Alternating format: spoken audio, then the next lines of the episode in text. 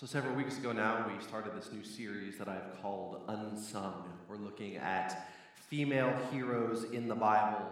Uh, we started in the very beginning. We looked at God's original intention for women and men to be in equality. We debunked some um, misunderstandings of uh, God calling the woman a helper and how that really is intended to be an equal, uh, uh, with the man. We looked at some records in the Old Testament of, of women who served as saviors and rescuers, deliverers of God's people, deliverers of God's word to the people. Uh, last week we looked at the ministry of Jesus and some of the women that he empowered and how he started to act in a way that was very countercultural, raising women back up to the vision of equality that God had for them in the very beginning and how that would have been.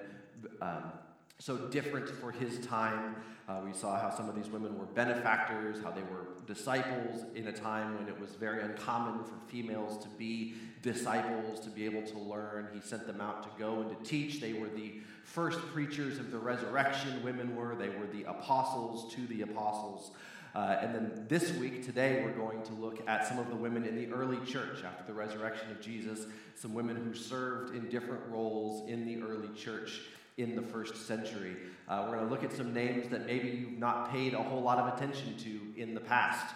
Um, but names that uh, I think are important and deserve to have their stories told. And, and, so some of this might seem a little bit technical to you, or might seem a little, um, you know, detailed or, or irrelevant. And but I, I want to Something, uh, something came across my attention um, just this week that reminded me how important and how relevant I believe this message in this series really is. Um, I saw in the news um, there's a man by the name of Mark Harris. He's a former pastor uh, from North Carolina who is running for Congress in North Carolina. And uh, a sermon of his from a couple years ago came back in which he said this. He said, Only one title is given to a woman in all of Scripture. The title given to a woman is helper. And he goes on to explain that, uh, you know, it, it, may not be best for society to have women in careers and roles in leadership. And, and as we saw in the first week, he's already drastically misinterpreting what God says about helpers in the book of Genesis. But the rest of the sermon, everything else, this is just this is this is a reminder that bad theology has real practical consequences. And this kind of bad theology is detrimental to women. It, it has negative ramifications for women. And so it just it was a reminder to me that this, this kind of bad theology is still prevalent. And so I want you guys to know better. Right? I want you to be able, when you hear stuff like this, to say, no, you know what? I, I, we've studied the women in the Bible. I know that that's not true. I know that God has a plan for women that goes beyond just being subservient helpers. Uh, that being a wife and a mother is wonderful, but that there, not every woman is called to be a wife and a mother, and that there is a place uh, of equality for women, and this has always been God's intention. So I just, I just want you to know better, and this was a reminder to me that, that what we're talking about here really is still relevant in our day and time and in our culture. And and I want us to be a, a church. I want us to be people who, who know better and, and speak better and, and, can correct this kind of thing because we want the women among us to, to come to their full potential that God has for them. And that goes beyond just being what this man says in terms of subservience uh, helpers. They, they have those. Not that there's anything wrong with that. You know, if, if that's what a woman feels like she's called to be, to be a stay at home uh, mom or, or anything like that, or, or to serve her husband, like women can choose. Like, it's not to say that that's a bad role. It's just that to limit that to somebody, to tell them that's all they can be, or that's all they're called to be, can be very limiting on those whom God has called to do other things. We recognize that, and so it's, it's important what we're talking about. So today, we're going to begin in the book of Romans, Romans chapter 16.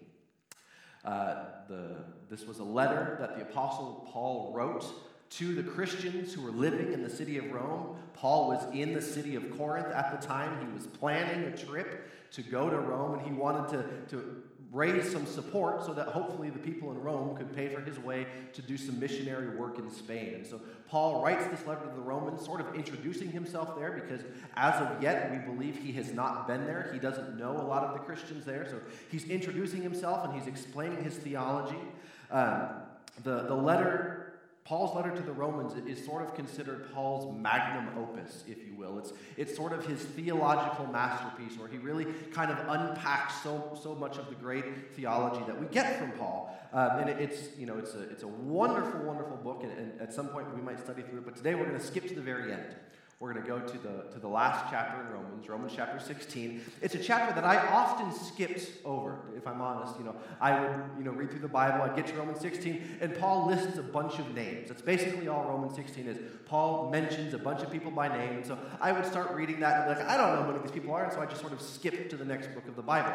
Uh, but recently, as I've begun to dug into that, as I've begun to dig into that and uh, study those names, I realized that there's really some rich information there that helps us understand people who were vital to the, the growth and the success and the functioning of the church in the first century. And Paul calls them by name. It's recorded in Scripture. And so I think, you know, if their names were important enough to be recorded, you know, we might as well spend some time talking about them.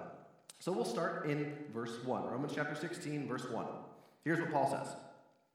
He says, I commend to you our sister Phoebe, a deacon of the church in Cenchrea. I ask you to receive her in the Lord in a way worthy of his people, and to give her any help she may need from you, for she has been the benefactor of many people, including me. So, as we read through Romans and we get to chapter 16 and we hear this person named Phoebe, we should ask ourselves, well, who in the world is Phoebe? And why is Paul commending her? Right? Who is Phoebe? And why is Paul commending her to the Romans? It's a great question. Well, who is she? Who is she? He tells us. She is a deacon in the church of Cenchrea or Centuria. She's a deacon of the church of Cenchrea, which is a, uh, Cenchrea was a little port city close to the city of Corinth, which was the city from which Paul was writing the letter to the Romans. So Phoebe is a deacon in a church nearby to where Paul is writing this letter. Now, the word deacon in Scripture is interesting. The, the Greek word, and I try not to get too deep into the Greek on Sunday morning sermons, but the Greek word here has several different meanings. At its, its base level, it means servant, right? It's, sort of, it's used often as of people who wait tables, who serve food. That's the, that's the, the base meaning of this word deacon or diakonos in the Greek. But as scholars have tracked it through, and as we know in the church, the, the idea of a diakonos as a deacon, as a leader in the church, developed over time as the church began to develop and develop what we call an ecclesiology. Ecclesiology is an understanding of how church ought to be structured, how church ought to be run, how it ought to function, and, and leadership roles and all of that. And so, if, as the church progressed, different roles of leadership popped up in the church. One of those roles was the role of a deacon. Um, and at this point, most scholars who, who, write commentaries on Romans tell us that at this point in the church's history, a deacon was probably an official position of leadership in the church. So Phoebe is most likely functioning in a position of official leadership in the church. Here's how one scholar described the role of a deacon they said, It describes a person with a special function in the pastoral and administrative life of the church and such functions would most probably include pastoral care, teaching, and even missionary. So, more than likely, at this point in the church, Paul is describing a woman who functioned with pastoral and administrative abilities in the church of Cenchrea, a city near Corinth where Paul is. She was probably involved in pastoral care, teaching, and maybe even missionary work. Uh, Paul goes on to say, he says, I ask you to receive her in the Lord in a way worthy of his people and to give her any help she may need from you. Which raises the question why is Paul writing to the Romans who live a long way away from Corinth and Cenchrea? Why is he asking the Romans to receive Phoebe and give her what she needs? She's not She's from Cenchrea. The, the most logical answer is that Phoebe will be traveling to Rome. And Paul is introducing her to the Roman Christians and saying, when she comes, I want you to take care of her. Now, most scholars who have studied ancient culture tell us that the language that's used here in terms of Paul's commendation of Phoebe indicates that she's probably the person who actually carried the letter from Paul to the Romans. Believe it or not, they didn't have email back then. Paul couldn't just write up this letter and email it to the church at Rome. While Rome did have a postal system, it wasn't nearly like our postal system. Most people relied on couriers. So if you wanted to send an important document to someone else in another city, you would have to send it via a courier. So, the most logical explanation, and what fits with what we know from lots of other ancient letters in, in the ancient world, was that they would send the letter with the courier, and in the letter, they would introduce the courier to the audience so the audience would know that this person was a legitimate representative of the person who saw them. Now, based on other uh, ancient letters that we have, we know that selecting the courier to carry the letter was a really big deal that the person who sent the letter wanted to select somebody who would accurately represent the letter. Now, there are some prominent scholars who actually believe that it was the courier who read the letter to the audience, because back in that time, not everyone was literate. Uh, as a matter of fact, most people couldn't read or write. So, so communications, like Paul's letter to the Romans, probably would have been read out loud to the church because most people probably couldn't read at that time. And so there's a chance that the courier was actually the one who would read the letter but what we know for sure is that the couriers were often the ones who would interpret the letter for the audience. If there were questions about what something meant, it would be the person who was there with the writer who received the instructions and carried it to the audience that would be able to provide answers. So, what this indicates to us, if this really is the case, if, Phoebe really was the carrier of the letter of the Romans to the Romans, she was probably the very first expositor of Paul's letter to the Romans. That's a pretty big deal. That Paul entrusted a woman to carry the letter and explain it to the audience, to teach them what it meant and what his heart was behind it. This is a pretty big deal. Phoebe may have been the very first expositor, at least the first authoritative, authoritative interpreter of Paul's letter to the Romans. She was a church leader, one whom Paul esteemed very highly, and so he entrusted her with this very important task of carrying this letter that we still benefit from today. We read this letter today, we benefit from Paul's teaching in it, and we do so because Phoebe was trustworthy, because she carried it, and she was very likely the first expositor, maybe even the very first reader of the letter of Romans to a public audience. It's a pretty big deal. Who knew that about Phoebe before today? Right? We, we talk about heroes of the Bible. Romans is a big deal, which, which means Phoebe's a pretty big deal. Paul goes on to say something else. Uh, he says that she has been the benefactor of many people, including me. The benefactor of many people, including me. Now, this word that's, that's translated benefactor here, that's how it's, how it's usually translated in Romans. Benefactor, maybe patron uh, or, or patroness. Um, but what's interesting is that the, the particular word that's translated as benefactor here, the verbal form of that word is often used of those who function in authoritative and leadership positions. I want to give you an example. Uh, you don't have to turn there, but this is 1 Thessalonians chapter 5, verse 12. Paul writes to them in this letter to the Thessalonians, and he says, Now we ask you, brothers and sisters, to acknowledge those who work hard among you who care for you in the Lord and who admonish you. In other words, Paul is instructing the Thessalonians that they need to acknowledge and take care of their leaders, the leaders that God had placed over them, to watch over them, to care for them, to teach them, who work hard among them. Paul's telling them that they need to be respectful of their leaders. Now, uh, uh, I want you to pay attention to work hard among you because we're going to come back to that in just a second. But the word I've un- the phrase I've underlined here, who care for you, in Greek, that is the same verb. It's the verbal form of the noun that Paul uses to talk about Phoebe. So, for those of you, you know, it's been a few years since you've had grammar in school. Let me break this down a little bit. The, the difference between um, a, a, a noun and its verb form. So, you have a runner which is a noun, what does a runner do? Run. That's the verb, right? Runners run. Swimmer, verb, swim. Swimmers swim, right? Uh, we have some words that the same word actually functions as a noun and a verb, right? Parents, noun, parent. parent's parent, right? The same word is functions as a noun as well as a verb. So what we have here is the same word that uh, Paul uses as a noun to describe Phoebe in Romans chapter 16, he uses as a verb describing leaders in 1 Thessalonians chapter 5 verse 12. What's even more interesting is that most other translations translate who care for you differently. The English Standard Version translates who care for you as who are over you. The New Revised Standard Version translates who care for you as who have charge over you.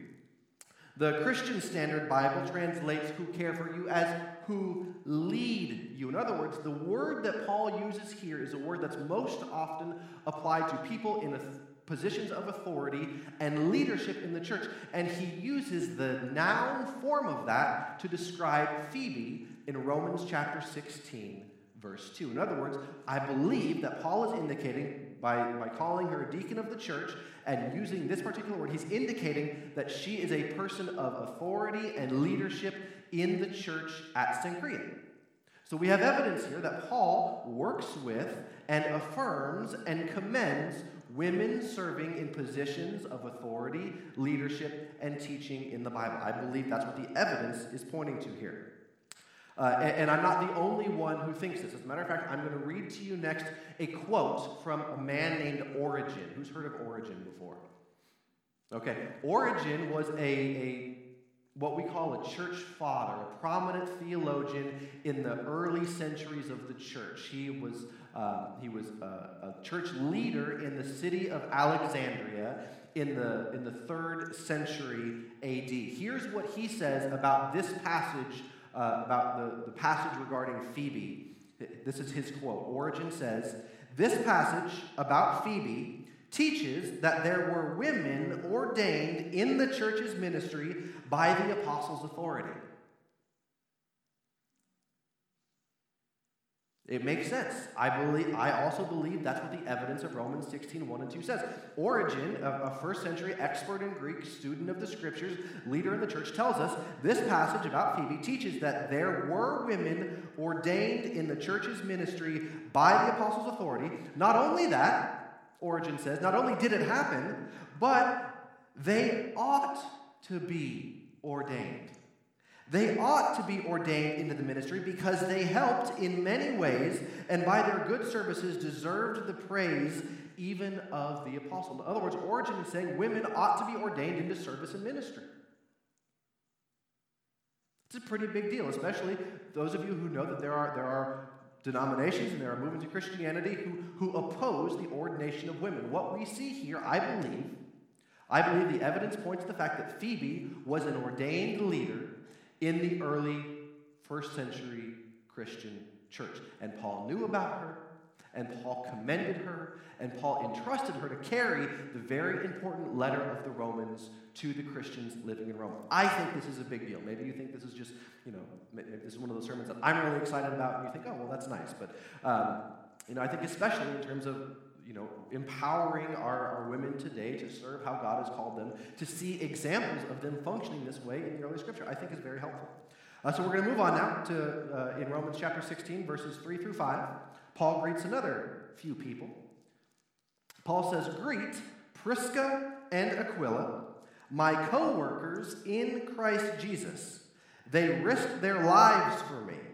Not only that, or not only I, but all the churches of the Gentiles are grateful to them. Greet also the church that meets at their house. Prisca and Aquila. Now, if you've studied through the book of Acts, you are familiar with this couple. We believe that they're probably a married couple. Prisca and Aquila. Uh, Paul initially meets them in the, in the book of Acts, which is the story of the development of the early church. And we, Paul meets them uh, because they are similar, they're, they're co workers of his in terms of the fact that they are both tent makers. That's their trade, it's how they make money. But they're also believers. And so, Paul, the, Prisca and Aquila, Prisca is the wife, Aquila is probably the husband, are this husband and wife team who travel with Paul and, and work with him on his missionary journeys. They're also people that we know led house churches in three different cities in the ancient world. They led a house church at one point in Corinth, They led a house church at one point in Ephesus, and they led a house church at one point in Rome, as we see here. Uh, now, Paul calls them co workers. Calls them co workers. Now, this is literally true. They're, they're all in the same business, so to speak, of making tents. But he says co workers in Christ Jesus. And this is a phrase that Paul often uses to refer to his partners in ministry. And when we read the story of Prisca and Aquila, you can, if you want some homework, you can read Acts chapter 18 and Acts chapter 19 this week. And, and you can read about Prisca and Aquila and how they were partners with Paul in ministry. At one point, as a matter of fact, Prisca and Aquila meet a man named Apollos. Apollos had been given some instructions in the Lord, but he was lacking in some things. He, he had a little bit of his theology wrong. And so Acts tells us in the book of Luke, uh, chapters 18 and 19, I believe, that, that Prisca and Aquila, they took Apollos, who was a very skilled orator, but needed some help with his theology. They took him aside and they explained to him the way of God more excellently. In other words, it was Prisca and Aquila, this husband and wife team, who discipled Apollos, who Paul tells us became an apostle in the early church. So they discipled Apollos together as a team. They both taught him. Now, what's uh, really interesting is that this husband and wife team who led these house churches in these different cities in the ancient world, what's interesting is that almost every time they're mentioned in Scripture, Prisca is mentioned first. Her name is given prominence. Now, scholars who study this tell us that that is significant. It's significant that Paul would and Luke would mention Prisca first. The scholars who study this tell us that there's a, there may be a couple of reasons for that. First, it may have been that Prisca was a uh, believer first, and she led her husband to the Lord. It may have been that she came from a higher social standing, and so she, she was given prominence. Others believe that she was listed first because she had a more prominent role in ministry.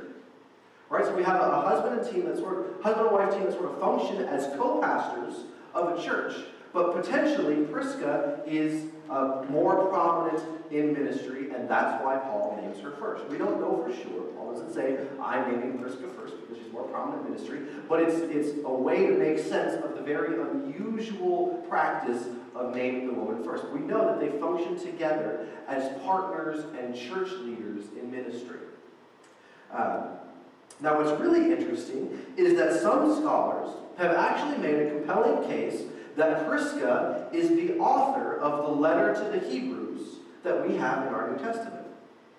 If you're familiar with the letter to the Hebrews in your New Testament, you know that it's anonymous. It doesn't say who the author is. It doesn't say, you know, Paul, when he writes letters, usually says, Paul, an apostle of Christ Jesus. He identifies himself in the letter. Hebrews is anonymous. And there have been some scholars who have made a pretty compelling case that Prisca may actually have been the author of the letter to the Hebrews. Now, again, that's not definitive. We don't know that for certain, but there's good evidence suggesting that that may be the case, which I think is a pretty big deal, right? If it's true that potentially we have a woman who was an author of part of the New Testament. It, I think it's, it's kind of cool. Uh, so we're going to move on now. We're going to meet somebody else. Paul says, Greet my dear friend Epaenetus, who was the first convert to Christ in the province of Asia. Then he says, Greet Mary, who worked very hard for you. Now, what did she do? What was her very hard work? We don't know. We don't know. We don't know much about Mary. We don't know if she's one of the six Marys who's uh, mentioned in the gospel. By the way, the name Mary was like accounted for like 25% of the women who lived in that part of the world during that time. So there were lots of Marys back then. We don't know who this Mary. We don't know exactly what she does, but we do know that the other times that Paul uses this phrase, works very hard, he's often referring to leaders and teachers in the church. That was the same word that we saw back in 1 Thessalonians chapter 5, verse 12, when Paul says, acknowledge those who um, work hard among you. He's talking about the leaders. So it's very possible, there's good reason to believe that Mary functioned as a teacher, as a leader in the church at Rome that Paul is writing to. So he says, greet her. Um, Paul goes on. In the next verse, we're going to meet somebody else. Paul says, Greet Andronicus and Junia, my fellow Jews who have been in prison with me. They are outstanding among the apostles, and they were in Christ before I was. Now, this is a pretty big deal, right? If you read the New Testament, you know that to be an apostle is basically the highest level of authority and leadership in the first century church at the time. And so as I read through the, the story of the development of the church in the book of Acts, it appears to me that the role of the apostles expands over time. It begins with the 11 who are still around after the resurrection of Jesus. We read about this in Acts chapter 1 and Acts chapter 2. And then they appoint another apostle to fill the place that Judas was. They appoint a man named Matthias. Um, and then as the church continues to grow and spread, it appears that more apostles are then added to the group of apostles. We learn of a man named James, who was the half brother of Jesus. He becomes known as an apostle. We meet a man named Barnabas in, in Acts. Uh, we meet him first, I think, in Acts chapter 2, uh, and then again he shows up later in Acts chapter 13 and 14. Uh, he's called an apostle who travels along with Paul. And Luke refers to the apostles, Barnabas and Paul. Uh, Paul, writing his letters, uh, includes Apollos as an apostle, and he includes Timothy and Silas as apostles along with him. And so the body of apostles tends to grow over time as the church grows and expands. And what Paul tells us is that this these two people, Andronicus and Junia, were outstanding among the apostles. Right? Not just to be apostles, but to be outstanding among the apostles. And they were in Christ before him. Apostles often functioned as missionaries and church planners. They would be the ones who would go to a new place and would uh, plant a church and would lead that church and would establish that church, and then often, like Paul, would move on to do that with another church. So they were viewed as being the highest authority in the church at that time. Um, I'm going to read to you a quote from another early church father. His name is John Chrysostom. Everybody say John Chrysostom. I'm sure you read his works last week, right? Uh, he was a fourth century archbishop uh, from around the area of Antioch. This is what he had to say about Junia in the Bible from the fourth century. He says, Oh, how great is the devotion of this woman that she should be counted worthy of the appellation of apostle. In other words, John Chrysostom, who uh, in, in other areas still didn't want women functioning as bishops, but still said this woman must have been remarkable that Paul would call her an apostle.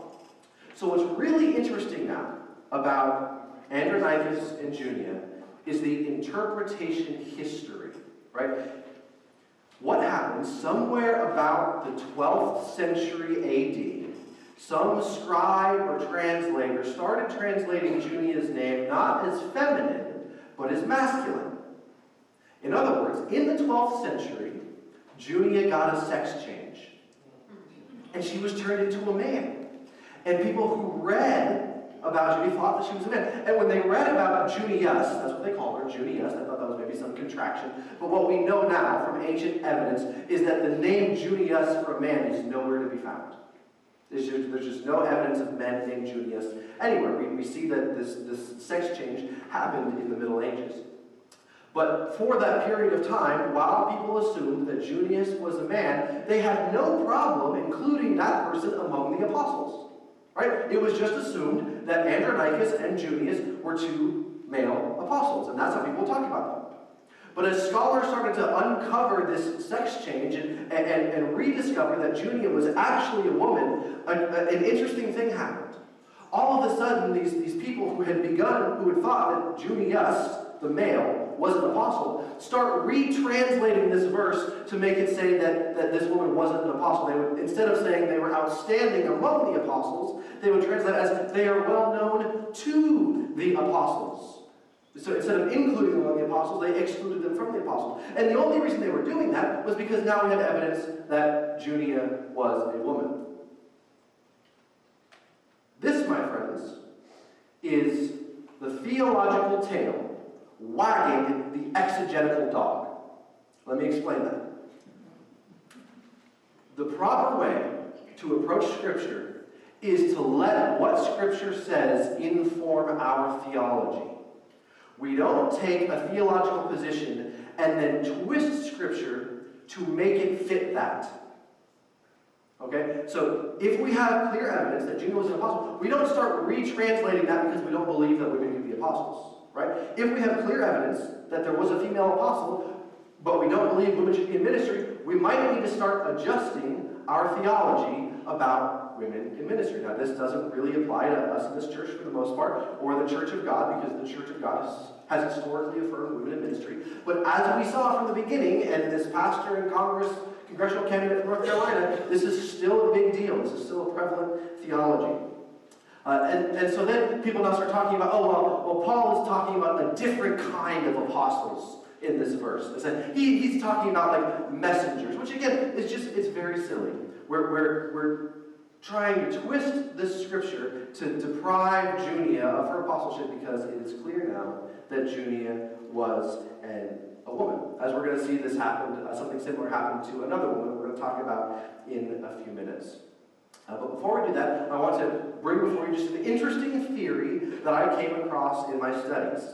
Last week, we looked at the women who supported Jesus, who were witnesses of his resurrection, and one of the women that we talked about was a woman named Joanna. Remember Joanna from last week?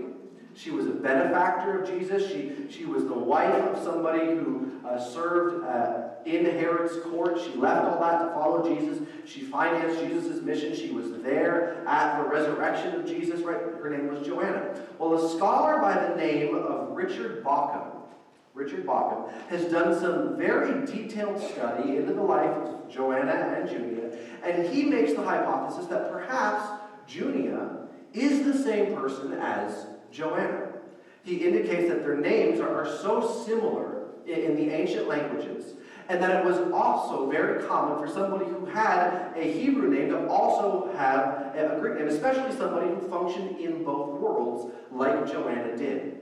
Joanna was a Hebrew, she was a Jew, but she also functioned in the world of Roman aristocracy. So it would have been very common for her to have a name that was more Hebrew sounding and a similar name that was more uh, Roman or Latin We see the same thing with Paul, right? At some points he's called Saul, at some points he's called Paul. Very same thing happening there. And so he makes the case that Joanna, being somebody who would have been familiar with Roman customs, who probably had connections in the Roman world, that it's very possible that she is the same Junia that we read about in Romans chapter 16, and maybe even that she helped plant and lead the church there. Now again, this is this is not definitive, right? The Bible doesn't say this explicitly, but there is at least some good evidence to support this. And I think it's a I think it's an interesting theory to say the least. But what we have clearly is we have a woman named Junia, whom Paul says is not just an apostle, but is outstanding among the apostles. She functioned in the realm of highest leadership and she excelled. And Paul praises her and, he says good things about her and he approves of her. And I'm going to get to why this is important in a few minutes. Uh, but I want to go on, Paul. I'm going to jump forward to verse chapter to verse 12 of chapter 16. Here's what Paul says. He says, Greet Tryphena and Tryphosa. How many of you name your kids Tryphena and Tryphosa? Biblical names, come on. Famous women in the Bible, right? Tryphena and Tryphosa. Those women who work hard in the Lord. Again, work hard in the Lord. The very same language that Paul often uses in reference to those in positions of leadership and authority in the church. Greet my dear friend Persis, another woman who has worked very hard in the Lord. Right? So even if these women were not leaders and people in position of authority, they were still worthy of Paul's commendation because of their hard work in the Lord. And if Paul praises them and it's recorded for us in Scripture, we should pay attention to their stories. But I think there's good evidence to believe that they even did function as positions of leadership and authority in the church. Uh, so I, I, encourage you this week, go read through Romans chapter 16 and pay attention to the names. Right? And just pay, count how many women Paul lists in Romans chapter 16 and how, how often he praises them. And we see that Paul really did encourage and support and praise women who served in the church in various capacities, both in leadership and in other positions. So we're going to jump forward to the book of Colossians. I'm going to talk about one other woman real quick before I wrap this up for you. Colossians chapter 4, verse 15, Paul greets somebody else. He says, Give my greetings to the brothers and sisters at Laodicea and to Nympha and the church in her house. Now, the most natural reading and understanding of this verse is that Nympha would have been the leader of the house church in Laodicea. It doesn't make sense that Paul would greet the host but not the leader. The most natural understanding is that she was also the pastor, functioning as the pastor, the leader of that particular church. Now, Nympha is another one of those people that somewhere along the line, people tried to maybe give her a sex change. And when she was understood to be a man, everybody believed that she was the leader of that church. But then, when it became clear that she was probably a woman, you see commentators start to start to twist that again and say, oh, well, she was probably just the host. And they say things like the fact that she's a woman indicates that she couldn't be the leader. That, my friends, is the theological tail wagging the exegetical dog. We don't do theology that way. We let what's present in the text inform our understanding and our theology. So, in other words, we, we see Paul from apostles to deacons to house church leaders to those who work very hard in the Lord in whatever capacity they worked in. We see women were very vital in the work of the early church. It seems, it appears, at all levels of leadership authority and function. Women were a vital role in the early church. The church would not have been what it was, may not have survived like it did if it wasn't for the steadfast dedication of both men and women working together, it seems, as equals, as partners in ministry. So, again, you might be asking yourself, so what? You know, what, what does it matter to talk about Phoebe and Tryphena and Tryphosa and Persis and Nympha, just to name a few, right? I didn't even talk about uh, Euodia and Syntyche. I, mean, I, I could talk for a long time about all the women that Paul mentions by name in his letters. What, why does that matter to us? Well, as I showed you from the beginning, there are still people who seem to believe that the Bible teaches that women can only function in roles of subservience and, and the, the subservient helper. Which there's nothing wrong with that role. And as a matter of fact, Jesus tells us that those who want to be leaders need to be the greatest what? Servants. So I'm not knocking service here, okay? I'm not knocking service. All I'm saying is that Paul and, and Jesus seem to be elevating women and treating them and allowing them to function in ways contrary to how some people interpret the Bible. As we've seen in this particular message, it's abundantly clear that Paul knew about, worked with, and praised female leaders and teachers in the early church. It's abundantly clear that Paul knew about, worked with, and praised female leaders and teachers in the early church. Now, here's why that matters. I'm setting you up for next week. Okay? Next week, we're going to look at some of Paul's own words that some people have used to, to say that women cannot function in positions of authority and leadership. There are some things that Paul says that, as we're going to see next week, taken out of context, make it seem as though Paul is opposed to women functioning in positions of leadership and ministry. So this week I wanted to make sure it was very clear, looking at Paul's own words and the own evidence that Paul knew about, worked with, and praised women, leaders, and teachers in the church. So don't miss next